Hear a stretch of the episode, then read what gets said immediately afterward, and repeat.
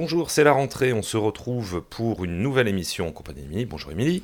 Bonjour Maxime, bonjour à tous. Et alors, à partir d'aujourd'hui, et pour cette rentrée, petite nouveauté, nous allons changer un peu notre format. D'habitude, on parlait strictement d'un jeu, d'un univers ou d'une BD, voilà.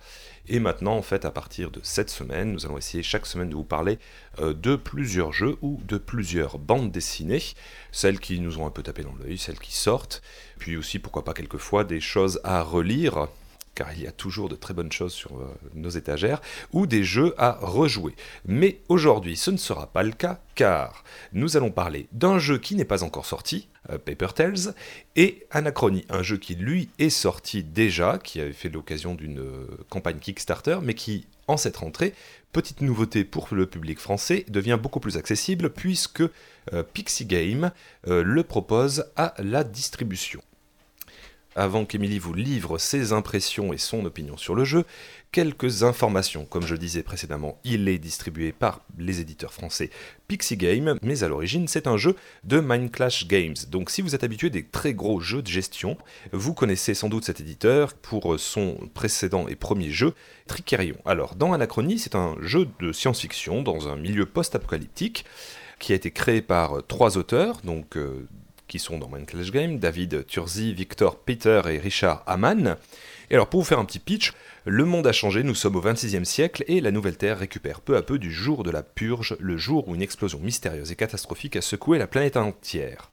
La majorité de la population a été exterminée et la majeure partie de la surface est devenue inhabitable. Et eh bien vous, vous allez incarner une des villes dans ce monde inhabitable.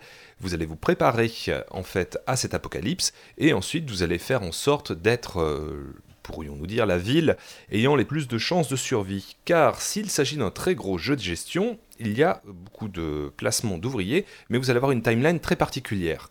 Euh, vous allez avoir euh, sur votre timeline, vous allez jouer 4 tours avant euh, la fameuse explosion qui va détruire la capitale et réduire vos capacités, et puis vous jouerez jusqu'à maximum 3 tours après cet apocalypse. Et en fait, cette temporalité est l'une des grandes originalités de ce jeu Anachronie. Oui, alors tout à fait, parce qu'on peut revenir, entre guillemets, en arrière pour récupérer euh, ben, des ressources, parce qu'en fait, euh, comme tu as dit, c'est du placement d'ouvriers, on choisit... Euh, il y a beaucoup, beaucoup de choix, c'est un, jeu très velu, hein, parce qu'on va vous présenter deux, deux jeux qui sont... Qui, deux publics différents. Opposés. Voilà, exactement. On est là sur du jeu qui demande du temps, de l'investissement. Et donc, en fait, euh, on peut, entre guillemets, en fait, apparemment, c'est une météorite qui est tombée. Et qui tombe sur la capitale. Voilà, qui tombe sur la capitale. Et avec ce minerai, ils ont réussi à trouver un système pour, pour remonter le temps. Alors, en fait, on peut remonter le temps pour pouvoir, en fait, récupérer des, ben, des richesses supplémentaires dont on aurait besoin pour euh, construire, ou enfin, construire des... C'était quoi? C'est déjà des, des, euh, bah, des usines voilà. Alors allons encore un peu plus en détail euh, de cette mécanique de jeu, parce que si Anachronie s'intéresse à cet aspect du voyage dans le temps, c'est pas le premier jeu à le faire, mais c'est sans doute le jeu qui le fait avec le plus d'élégance et de simplicité. Alors en fait, durant votre tour de jeu, euh, au tout début, après notamment avoir sélectionné le nombre d'exosquelettes que vous allez activer, vous allez avoir une phase euh, qui s'intitule la phase de vortex où chaque joueur va déterminer en fait ce qu'il va demander au futur. En fait, vous allez demander à la ville qui est dans le futur des ressources, des personnes, euh, des exosquelettes qui vont venir et vous allez les proposer. Donc vous choisissez de 0 à 2 jetons.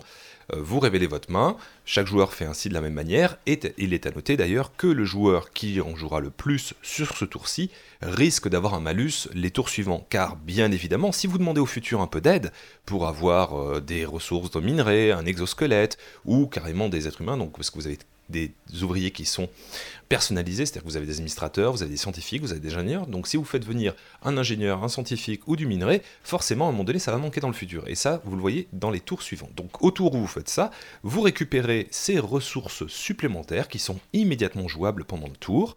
Et ensuite, vous jouez votre tour, là par contre, de façon assez classique, à savoir que soit vous allez poser des ouvriers euh, sur votre plateau ville personnel, par exemple sur des bâtiments, tu parlais euh, mmh. notamment des usines, et il y a aussi euh, des centrales électriques. Tu parlais du retour dans le futur, justement de ces sources.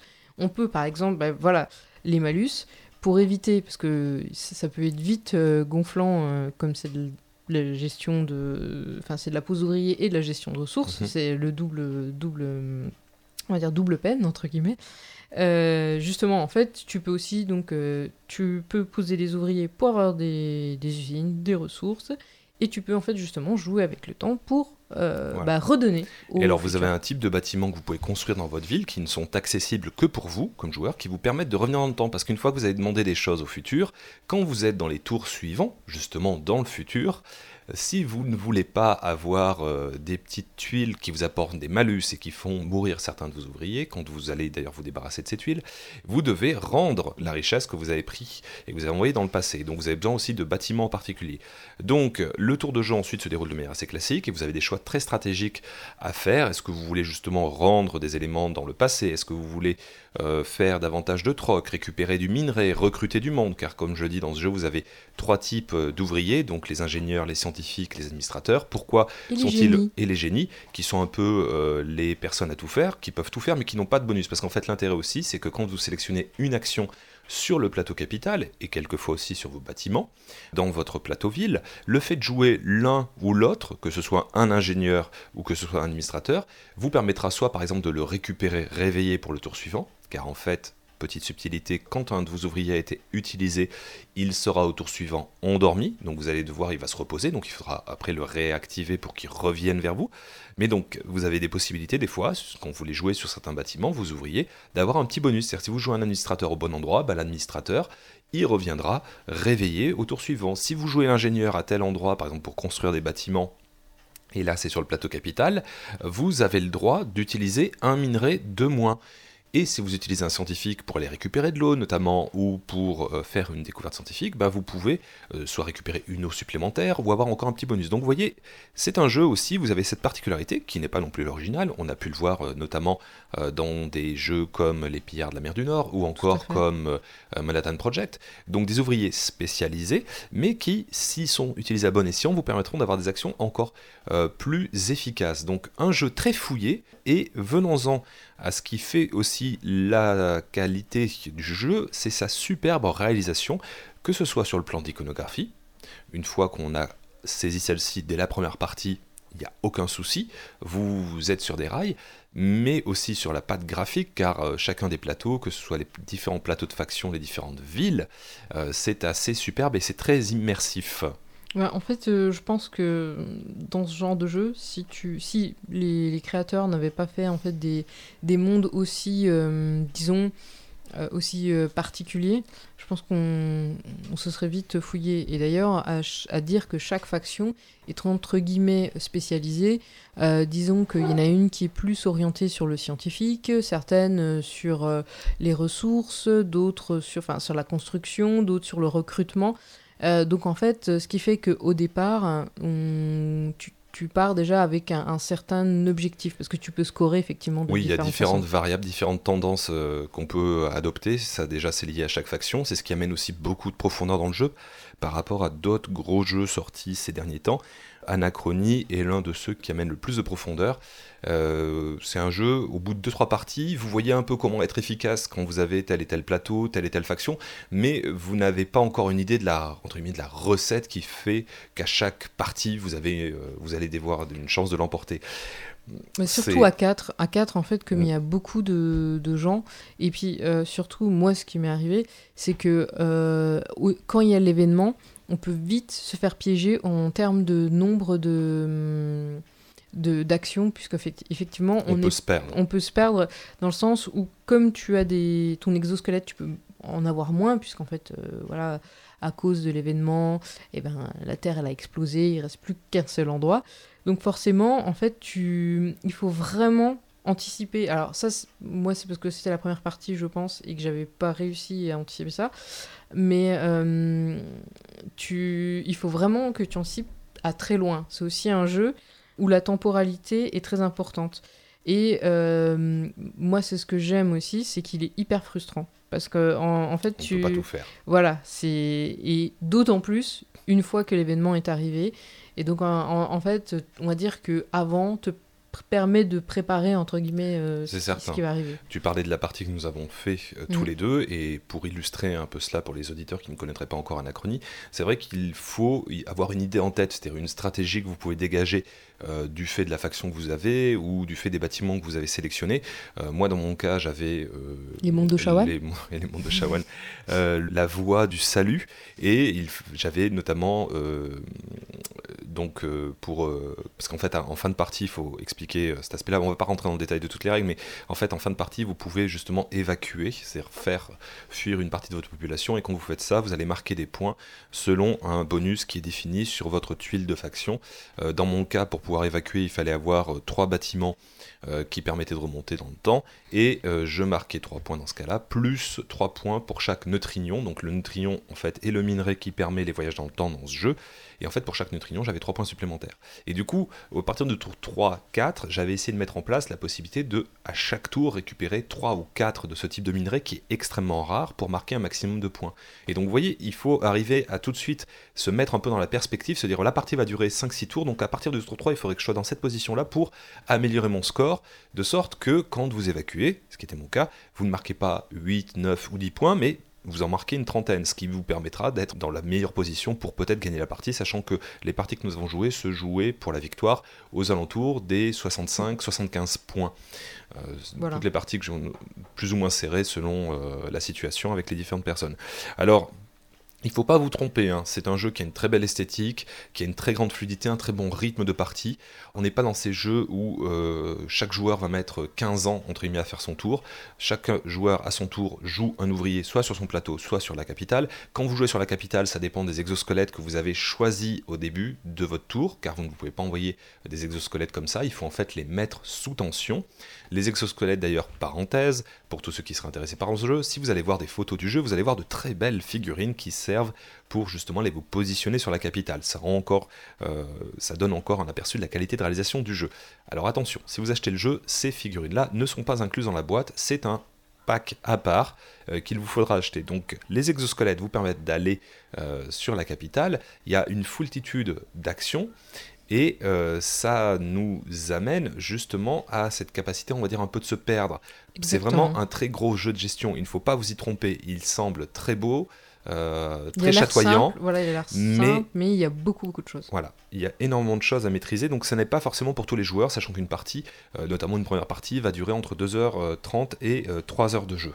Voilà, pour une première partie. Après, je pense qu'on peut réduire à une heure et demie, euh, même, même à quatre. Parce que, en fait, euh, justement, c'est un peu comme site où on, on peut faire, enfin, chaque joueur, plus ou moins, bon, sauf quand Allez, on veut tentons la placer. comparaison avec site. Non, mais c'est pas Si, ça. si, on peut. On peut. Non, mais ce que je veux dire, c'est que si tu peux faire un, un peu entre guillemets ton truc dans ton coin, bon, même si tu joues l'un après l'autre, on va dire que tu peux un peu travailler dans ton coin. et C'est un peu la même chose. Mais ce que je trouve, c'est que la dynamique, c'est plus sympa parce que justement, en fait, euh, celui qui est avant toi, ben, par exemple, il peut poser euh, son son comment dire son exosquelette là où tu voulais euh, aller En fait, il n'y a pas de conflit ou qu'on résout avec des cartes comme dans Site, c'est-à-dire qu'il n'y a pas de combat Voilà. ouvert, mais il y a quand même la capacité à bloquer. Et donc, il faut toujours arriver à saisir le timing et à poser son exosquelette sur la capitale, notamment à l'endroit adéquat, avant qu'un autre joueur le fasse. donc en fait être premier joueur par Ouais. exemple pour le coup c'est peut-être Quelquefois, c'est intéressant. intéressant voilà, d'arriver à prendre, euh, c'est-à-dire de payer un peu plus cher. Pour être premier joueur, il faut payer deux eaux, notamment euh, au niveau de la capitale. Mm. Et vous pouvez prendre l'élément premier joueur pour le tour suivant parce que vous vous dites, il faut absolument que je fasse ça et il faut que je grille tout le monde là-dessus. Alors, tu parlais de site, site ou anachronie. Est-ce qu'on Mm. peut tenter une comparaison? Parce que les deux jeux ont un matériel vraiment de dingue, ont une très, Très beau. grande cohérence des règles, très bien Mm. adaptées à leur thématique. Euh, ce sont deux jeux aussi aux finitions euh, assez exceptionnelles. hein tout à fait que ce soit sur le plan graphique. Alors, j'aurais tendance à dire que du point de vue de mes goûts, je reconnais tout à fait les grandes qualités de l'anachronie. Site me convient Ah non, davantage. ah oui, non, mais en fait, graphiquement, Voilà. site, euh, déjà, en fait, il y a une cohérence, enfin, il y a Voilà. un monde. En fait, le, le- très clairement, c'est un monde. Après, moi, euh, à choisir d'un point de vue, je- euh, là, je pense de, je parle du, de, de ce qu'on appelle euh, le jeu, en- entre guillemets, la mécanique du jeu. Je préfère Anachronie. Et Anachronie, si on doit le distinguer, en fait, en termes de mécanique, je le redis encore une fois, c'est de la pose d'ouvrier, du placement d'ouvrier. Vous me direz rien de très original. Le voyage dans le temps, ça a déjà été essayé, mais eux, ils le font très bien. Et en fait, justement, c'est ça la qualité de ce jeu, c'est que c'est du placement d'ouvrier très ingénieux à la réalisation exceptionnelle. Et avec beaucoup plus de profondeur qu'à site, où on perçoit plus rapidement, j'ai envie de dire, les axes et les différents types de stratégies à mettre en place je pense que ce qui fait que euh, la différence où euh, on peut se perdre dans site, entre guillemets, dans le sens où avec toutes les actions qui sont possibles, avec le fait que c'est aussi un, jeu qui, qui, demande. Euh, c'est très fouillé. Mais je pense que ce qui fait la grosse force dans la mécanique du jeu, c'est la temporalité. C'est le fait que tu sais que tu as 8 tours, je crois, ou 7 tours en tout. 7 tours maximum. 7 tours maximum. Tu sais que dans 7 tours, c'est fini c'est fini. Donc il faut que tu remplisses, euh, il, faut que tu sois efficace. Et mhm. c'est ça qui est ce, qui, ce, qui, fait la frustration et, la beauté. Et, le, et, la difficulté du jeu. Et ce que j'ai moins trouvé dans site où on peut, à, mon avis, se perdre un peu plus dans le temps. Surtout, euh, tout dépend le joueur avec. Les, les, pour le coup, site, tu peux vite euh, aller te aller te chercher à manger, te faire manger, euh, boire, euh, faire une pause. Alors que là, c'est un peu plus compliqué. Pour suivre ton propos, en fait, quand l'apocalypse, donc quand la capitale est détruite, en fait, sur votre plateau ville, vous avez deux emplacements d'exosquelettes qui sont interdits d'accès, sauf pour une faction. Et puis au niveau de la capitale, en fait, c'est ce qui va amener la fin de partie au 5e, 6e ou 7e tour, c'est que chaque emplacement de la capitale, donc du plateau central, ne sera plus accessible qu'une seule fois. Autrement dit, vous allez pouvoir le jouer une fois, et la capitale en elle-même est détruite, ce qui vous amène justement à une certaine tension et à vous dire est-ce que j'évacue, j'évacue pas tout de suite? Et donc c'est vrai qu'on est extrêmement pris par le rythme et la tension qui s'installe dans les trois derniers tours, comme euh, euh, tu le notes, euh, Émilie. donc pour conclure, site ou anachronie, ça dépend sans doute aussi un peu des personnes avec qui vous jouez, ça dépend aussi de votre profil et tempérament, mais c'est en tout cas deux très beaux jeux et anachronie se distingue aussi par cette réalisation exceptionnelle, par cette ingéniosité qui a été trouvé dans les règles et dans les différentes mécaniques. Donc un très gros jeu de gestion avec euh, du placement d'ouvriers, assez euh, bien vu et euh, remarquable. Moi, ce que je tiens aussi, en, tout cas, à signaler, enfin, à souligner et surtout à dire, c'est bravo parce que il y a beaucoup de choses, comme tu as dit, il y a de la gestion de ressources, il y a de la pose d'ouvriers, il y a la temporalité, et euh, tout ça euh, mélangé, ça aurait pu faire un truc hyper fouillis, euh, et que, et que au final, c'est très bien réalisé. Donc bravo aux, comment dire, aux, auteurs, et puis ben, bravo à Pixie qui, distribue. Donc Anachronie, un jeu de l'éditeur Mindclash Games distribué par Pixie Game en France. Les auteurs David Turgzi, Victor Peter, Richard Hamann. Euh, les illustrateurs, euh, ils sont cinq. Je ne les citerai pas tous.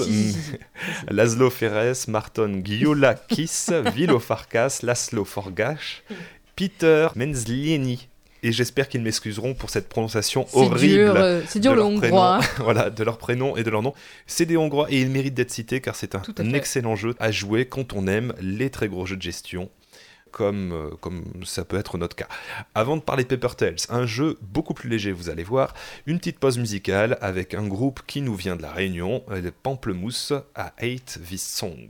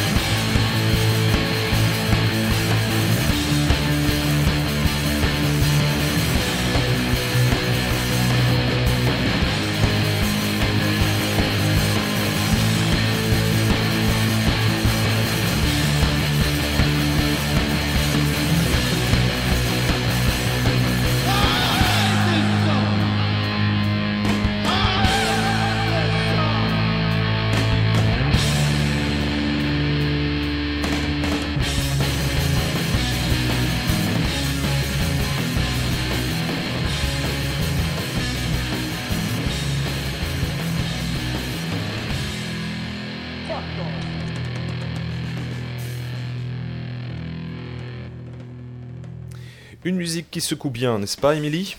Tout à fait. et qui rappelle un peu les années 90. Pamplemousse à Hate This Song. Pamplemousse, c'est le nom du. C'est le nom du groupe, exactement. Et vous pouvez donc, euh, The Pamplemousse, donc vous pouvez les retrouver. Ils ont une page sur le site bandcamp.com.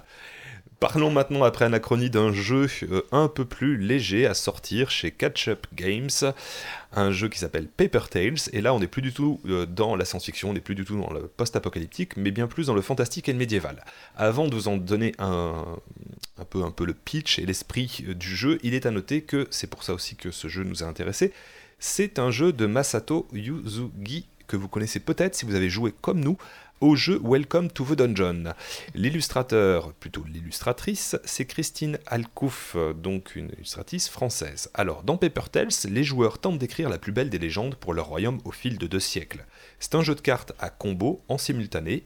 Durant chaque tour, vous allez drafter un certain nombre de cartes, le jeu durant 4 tours. Et vous allez avec ces unités, ben, tout simplement combattre, récolter euh, des éléments qui vont vous permettre ensuite de construire des bâtiments, mais aussi gagner de l'argent.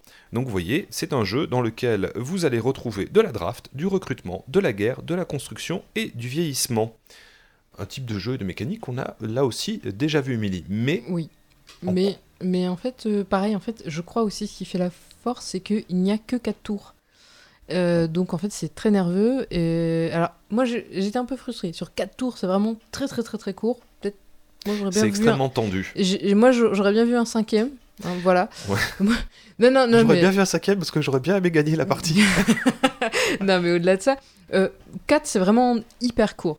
Euh, alors c'est un jeu de draft. Moi j'adore les jeux de On draft. commence par de la draft. Voilà, alors, donc- alors, on va décrire, avant que tu, tu nous racontes ton amour pour les toujours. jeux de draft, parlons des 5 phases de jeu, parce que finalement, en 4 tours, vous allez faire 4 fois ces 5 phases de jeu. Donc, d'une part, il y a une draft, une où draft. on a 5 cartes en main, et en fait, on les passe soit à droite, soit à gauche, et on choisit une carte. Donc, comme Seven Wonders, vous avez l'habitude.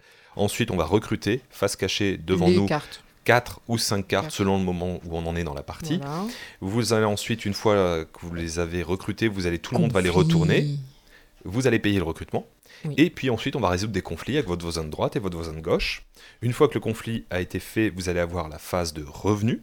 Donc vous allez récupérer de l'argent, notamment c'est ce qui est indiqué sur les cartes. Ensuite, vous allez avoir la phase de construction et, grande originalité du jeu, vous allez avoir une phase de vieillissement. Car en fait, dans ce jeu, toutes vos unités vont vieillir à chaque tour. Et une unité qui a vieilli à un tour mourra au tour suivant. Donc vous devez toujours aussi vous positionner de manière stratégique pour avoir le maximum d'efficacité par chaque unité. Et donc, comme tu le disais, toi, les jeux de draft, tu adores cela. Oui, moi j'aime bien ça. Donc euh, déjà de base, euh, j'ai été. Enfin voilà, il n'y avait pas fallu grand chose pour me dire, hey, on l'essaye. Oui, bon, ben, c'est de la draft, donc oui.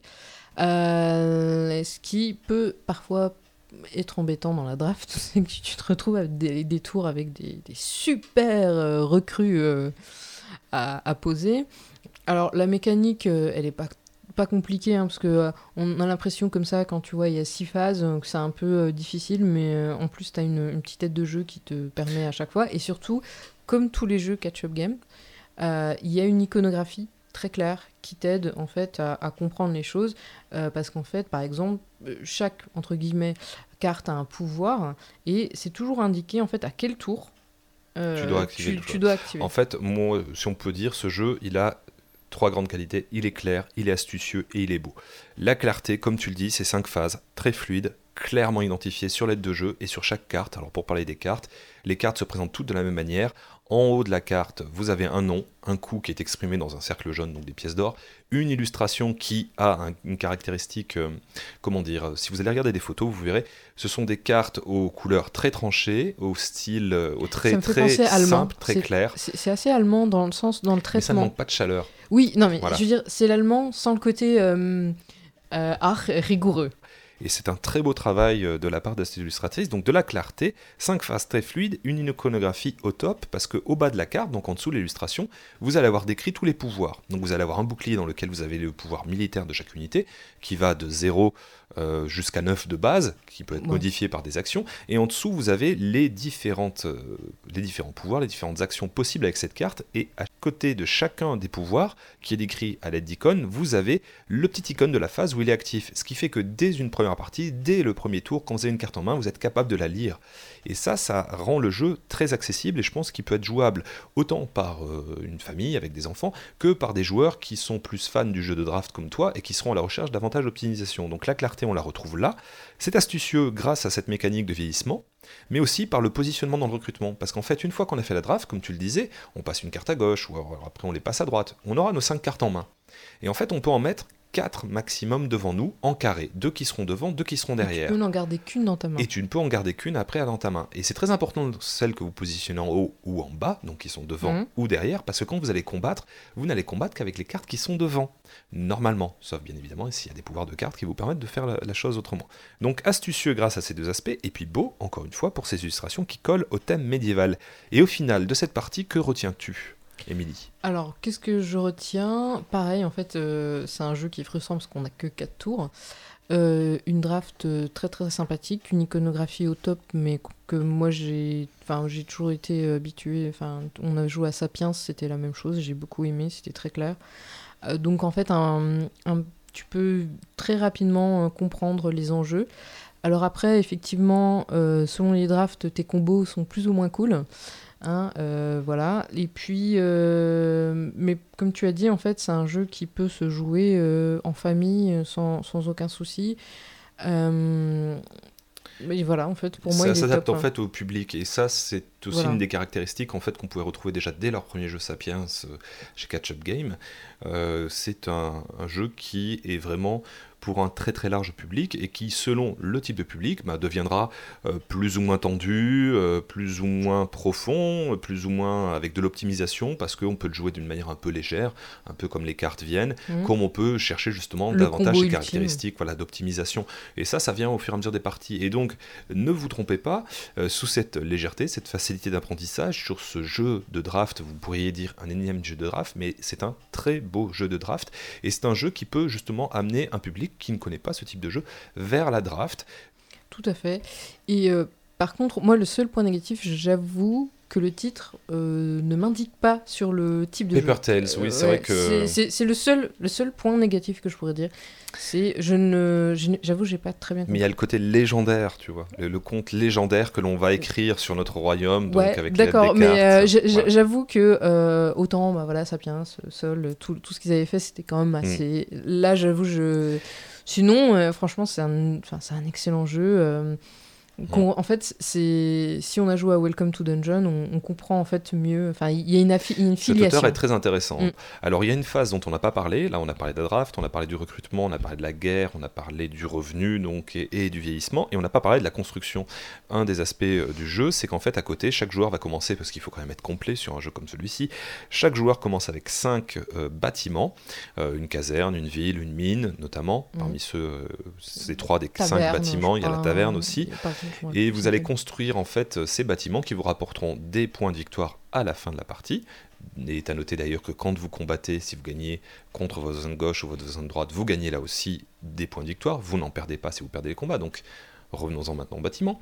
Les bâtiments vous permettent de gagner des points de victoire, et en fait ils ont deux niveaux. Donc au niveau 1, ils vous rapportent des ressources et un point de victoire, et si vous arrivez à les construire au niveau 2, euh, vous aurez plus de points de victoire et une meilleure action. Mais, et c'est là aussi où c'est intéressant, une nouvelle fois dans ce jeu, et c'est ce qui crée sans doute un peu de tension et un peu aussi d'éléments stratégiques, c'est qu'à chaque tour de jeu, vous ne pouvez construire qu'un seul bâtiment. En 4 tours, et vous avez 5. Voilà. voilà. voilà. Vous avez 5 bâtiments 4 tours. Donc là, vous comprenez tout de suite la, chose qui se met en place, c'est que vous n'arriverez pas à faire vos 5 bâtiments, donc il va falloir bien choisir ces bâtiments quand vous les construisez. Et je peux vous dire, au vu euh, de l'expérience que nous avons eue, il est indispensable d'avoir toujours un regard sur les bâtiments et de bien choisir tout de suite quel genre de bâtiment vous allez construire. Enfin, en tout cas, si vous jouez avec des joueurs qui sont un peu fous d'optimisation, comme ça a été notre cas. Tout à fait. Rappelons un peu les deux jeux dont nous avons parlé. Donc Paper Tales, un jeu de draft extrêmement ingénieux et bien réalisé. Et de l'autre côté, Anachronie, très gros jeu de gestion à tomber pour ceux qui aiment ce genre de jeu. Tout à fait. Et comme vous le savez aussi, dans cette émission, on aime parler de bande dessinée. En l'occurrence, une bande dessinée qui sort cette semaine Animosity et euh, American Monster.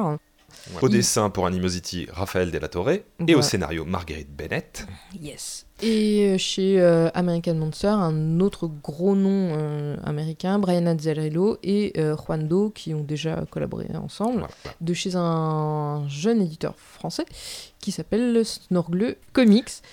Euh, donc, euh, C'est un Donc- nouvel éditeur français qui traduit ces deux bandes dessinées. Voilà, et qui sont donc d'un nouvel éditeur aussi américain, bon il a deux ans, qui s'appelle Aftershock, euh, qui est un peu dans, dans la même vague qu'Image, dans le sens où c'est du euh, creator euh, owned, où les artistes qui créent les, les, les- les séries sont propriétaires euh, entièrement de leur série, leur donc série. Un, un profil un peu plus européen sur les droits d'auteur que dans l'habitude du côté américain. Alors pourquoi vous parlez d'Animosity notamment aujourd'hui? Eh ben parce qu'en fait c'est en relation en fait avec Anachronie, parce que ce sont euh, deux, donc une bande dessinée et un jeu, qui sont dans un mode post-apocalyptique. Mais dans Animosity, vous allez comprendre tout à fait euh, la raison du titre, euh, nous ne sommes pas dans une catastrophe d'une météorite qui s'écrase sur le capital, mais nous sommes dans la situation où en fait d'un coup, et d'un coup, d'un seul, Mhm. en un seul phénomène, tous les animaux de la planète gagnent une conscience et une agressivité extraordinaire à l'égard des êtres humains. En fait, ils n'ont qu'une idée en tête, c'est de tuer le moindre humain sur lequel ils tombent. Alors, Au-delà de tuer, c'est que comme ils ont une conscience, ils se sont rendus compte qu'on les a un peu traités comme de la daube. Voilà. Je veux dire,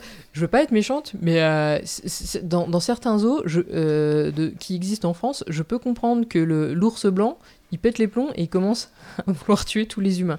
Donc en fait, c'est, ils sont doués de conscience. Après, il y a certains animaux, donc en fait, on suit surtout en fait euh, l'histoire de, d'une, de la petite fille avec son chien qui lui est resté Donc fidèle. Jess et Sandor, Voilà, Jess Sandor, qui suit donc euh, qui ont décidé en, euh, de faire un road trip justement dans ce monde po- post-apocalyptique. Euh, et donc lui, par contre, il, il adore sa- son, son ancienne maîtresse, mais ça, ne, lui- enfin, ça ne l'enlève pas le fait qu'il soit critique par À rapport l'égard de l'humanité, Voilà. Enfin, à- à- au regard de l'humanité.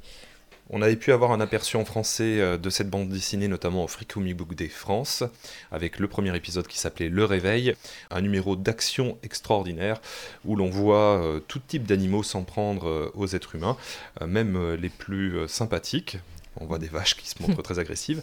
Le dessin, alors le dessin de Raphaël Della Torre est Moi, il est au top. euh, là, il est au top euh, en la matière. Je pense qu'en fait, il a pris beaucoup de plaisir à, à, à tuer des à tu- humains. non, à tuer des humains, sans, doute, mais surtout chacun des animaux. Voilà, Oui. tous les animaux, tout, tout le bestiaire qu'il met en place. Il y a un souci euh, du, Du détail, et de la, du caractère vital de chacun d'entre eux qui est, qui est assez intéressant. Et c'est une euh, histoire, alors bon, pour le moment en français, on n'a pas encore euh, tout vu, mais c'est déjà quand même, il y a une parution qui est un peu plus longue du côté américain. Aujourd'hui sortent les deux, les deux donc disponibles dans toutes vos librairies préférées. Euh, Pour le moment, on peut Pour dire en tout cas que l'histoire proposée par Margaret Bennett euh, tient euh, la longueur et si vous êtes euh, amateur de ce type euh, de bande dessinée et de ce type de thématique post-apocalyptique, cela pourra euh, vous plaire. Alors, Brian Lazzarello et Juan Do dans American Monster, on change tout à fait de registre. Alors là, alors là, tout à l'heure que Animosity euh, avait un rapport avec Anachronie, je peux déjà vous dire qu'American Monster n'a aucun rapport avec Paper Tales. Oui, oui, oui, c'est c'est un, un- charmant euh, road movie. euh, non, je plaisante.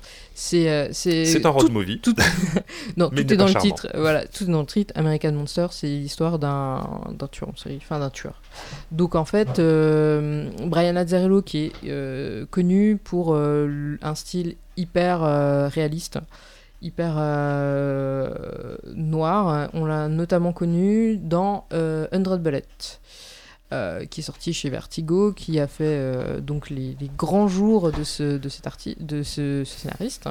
qui est sans doute d'ailleurs pour dire la référence en termes de polar noir, Exactement. euh, One Rod Bullet, avec au dessin un Argentin mais à tomber Eduardo Rizzo.